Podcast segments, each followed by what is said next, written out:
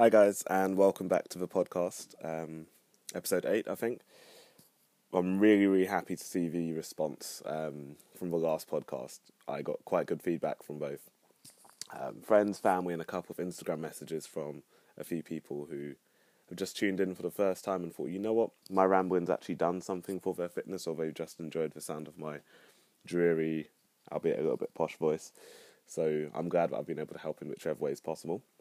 Today, I wanted to talk about a couple of things um, the perfect gym snack, uh, what's my top three exercises to do in the gym, and differences in time periods of training. So, whether it's useful to train at 5 a.m., whether it's useful to train at 7 p.m., that sort of stuff.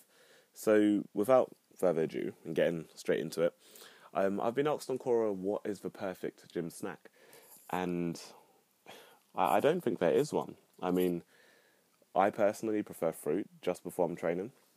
So I'll have like an apple about 30 to 40 minutes before training. Um, if it's like cardio, if it's something where I know I'm going to be quite bored, I might have a protein bar. So I'll aim for something between, or something that has between 20 to 30 grams of protein. Uh, it, it, it really does depend. Now, research suggests that some people do better when they're on fasted.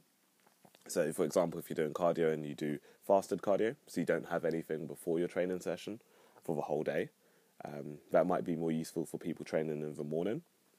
I don't know. Um, it's worked for me in the past when I was trying to shed some body fat, but that's not necessarily what I think is healthy for everyone. I think it's best to find a food which you enjoy. I, would say it's best to find something that you you know you can use, um, or you know you can digest rather quickly, and then go from there. Because at the end of the day, your it's your training session, it's your body, and you know exactly how you're going to respond. I would always advise go, advise sorry going with something light. I would never say okay, well do X Y Z. That doesn't make any sense to me um, because everyone's body is different and everyone responds differently to different foods. So personally, whether it's a protein bar, whether it's bread, I know Team Sky, the cycling team, have touched upon this in the past in one of the documentaries that um, before they used to well not before, not Team Sky, but I can't remember who it was. Said that he used to have um, jam sandwiches about maybe an hour or two before going out on a ride, because the carbohydrates and the sugar would literally just keep him fueled for those good six hours that he'd be on the saddle. And yeah, I mean, for some people it could be as simple as having a jam sandwich or four jam sandwiches. For some, per, for some of you, it might be having a bit of pre-workout whether that's your own solution that you've created or one made by Optimum Nutrition or PhD or whoever, or it could just be a fruit, like how I like. I like to have a bit of apple before I train. gives me a bit of an extra kick, like I mentioned in the last podcast, and I'm off to the races. so it it really does depend. The second question um, was, what are my personal three top exercises to do in the gym? Now I think this is a good question because once again, everyone's different. Once again, it varies for me on a day to day basis. Am I feeling like I want to train something specific, or is there a body part that I don't think is necessary to touch on that day? How am I feeling? How much sleep have I got? But I'd say generally, the number one exercise for me is a high, um, high bar back squat. So by high bar, I mean placing the bar just above your traps, so at the upper end of your traps, making sure that the bar is nice and rested and is quite stable and then going into a very good squat position. So, um, taking a sharp intake of breath, like I was taught by uh, Mish at Train of Mish on Instagram. She's wicked. Um, and then really settling down into the squat, going for as much depth as possible as your body allows. My depth happens to be quite good, but you don't have to go to that range of motion. And the reason I save a high bar back squat is really good for building muscle. Now, because I'm a runner, I alternate between um, like a massive running season, which is actually really quite short, and then a slight gaining phase. Now, I don't aim to gain superb amounts of muscle. I don't aim to put on like 40, 50 pounds at a time. I'm not a bodybuilder, and whilst I use some of their methods and I think that they're fantastic athletes, that's not what I'm out here to achieve. But the high rep or the high bar back squat, sorry, it provides everyone with the assistance that they need to gain muscle. It targets the central nervous system, so it activates all pathways. And also, I find it's fantastic for developing uh, strength from the hamstrings when done correctly. You really feel like your quads and your hamstrings are on fire. I, there's not another way to say it, and I, I personally think it's the best exercise for building muscle. I think it's the best exercise for getting into shape. Not everyone can do it. So if you can't do a high bar back squat, I suggest trying to squat with a um, with a kettlebell, doing a goblet squat, performing whatever type of squat you can. And if you can't squat, then look for alternatives. Look for the leg press where there's still a pushing motion, where you're pushing and engaging the hamstrings and engaging the quads and engaging the glutes to build that maximal muscle. Simple. Um, my second favorite exercise, and this is a very personal one, bit controversial, but it's a box jump. Now, as a runner and as someone who's also dabbled in sprinting very, very, very mildly, um, when I find that whenever I'm looking to increase my speed or my power output from a static position, the box jump is absolutely essential. You generate so much force from your heels all the way through your glutes and into a spring motion on top of a box. It it requires technique, it requires power, it requires strength, but it just requires application at the end of the day. And I personally love to do it. Most of my clients do box jumps.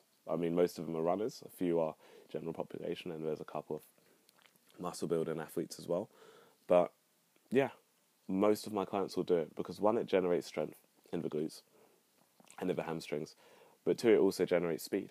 And when you're in a race or when you're in a training phase, for example, going on a tempo run, you really, really want to be able to increase your speed, increase your power output, so you're generating more force per stride. You don't want to be taking tiny, tiny steps going on a tempo run because you won't be able to keep up at a, or in my opinion, at a sufficient pace to continue a race or to finish it. Even going for something such as um, an, ex- an explosive bar squat, when you're pushing up, I mean that's a that's a great alternative, I think, but I think it complements it quite well.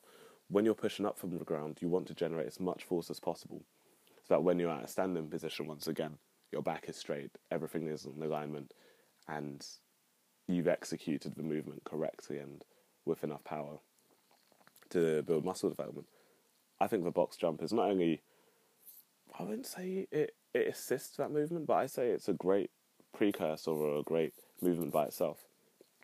And lastly, I'd say that the pull up is my probably my third or second favorite movement. Um, I mean, it's a great upper body builder, massive upper body builder. You can build great density in your back. Um, I've seen guys in the gym who didn't start doing pull ups for years. Now they're doing pull ups, and their back is absolutely massive. It looks really, really thick. Um, but the pull up is also great for correcting imbalances. So I, myself personally, most of you don't know this, but back in February, I had quite a few imbalances in my back. Um, I was focused on just doing rows, so lots of pull-in movements. I didn't do a few. I didn't do enough push movements, so push-ups, bench, that sort of stuff, overhead press. When I started to incorporate them, I found that yes, there was more balance, but then because I had lagged or um, flunked away from doing pull movements, I thought, what can correct this? And by doing pull ups, it allowed me to regain all the strength in my back, gain a lot more muscle, a lot more muscle. Like I said, I went from like 148 pounds to 162. Pull ups were at the very core of that. And I felt stronger, you know. So when I did Tough Mudder, and the Tough Mudder half about three weeks ago now, I was able to climb over objects with ease because I'd been putting in that work with the pull ups day in, day out. Um, so, yeah, I think that answers that question. And the last question I'm going to answer today is Is there any difference between going to the gym at 6 a.m. or going to the gym at 6 p.m.? Now, I know it sounds a bit like a blanket answer, but it really does come down to your preference, to be honest. So, do you prefer to train early in the morning? Are you committed to getting out of bed at 4:30, 5 a.m. in order to make a class? in order to occupy the squat rack first. Like these are the things that you've got to think about when you're looking at your training times. I mean, can you consistently get to the gym at 6 a.m. every day for two, three, four, five days a week, six, seven days a week? Are you that committed to getting up at that time? I'm not saying that you can't be committed if you get up at another time or if you choose to train at an alternative time, but is that really what you um, is that really what you want to be doing, or are you just doing it for Instagram to show people that you're up early and that you're able to train at that time? Think about it.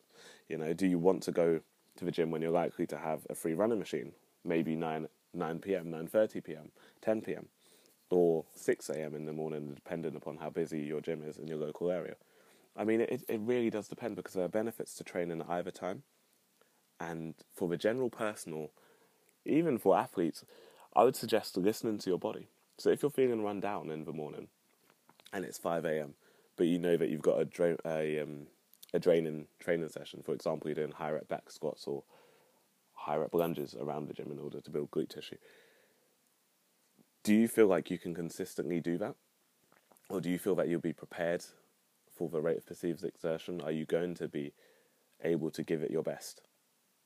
Or would you be best prepared by going to work, waking up a little bit later, going to work, and then hitting the gym in the evening, maybe about 7 p.m. when the gym started to quiet down, quieten down? It, it just depends. Now, for competition athletes, it's a little bit different because at the end of the day, you're striving for a slight, well, not slightly higher level, you're striving for a higher level than your average Joe. You're looking to get that extra edge, you're looking to get that extra pound of fat off, you're looking to get that extra increase of speed, you're looking for just that mental edge sometimes. And so for you, for a person out there who's listening, it really really does depend upon what one your coach says, but two, what your training program or routine suggests.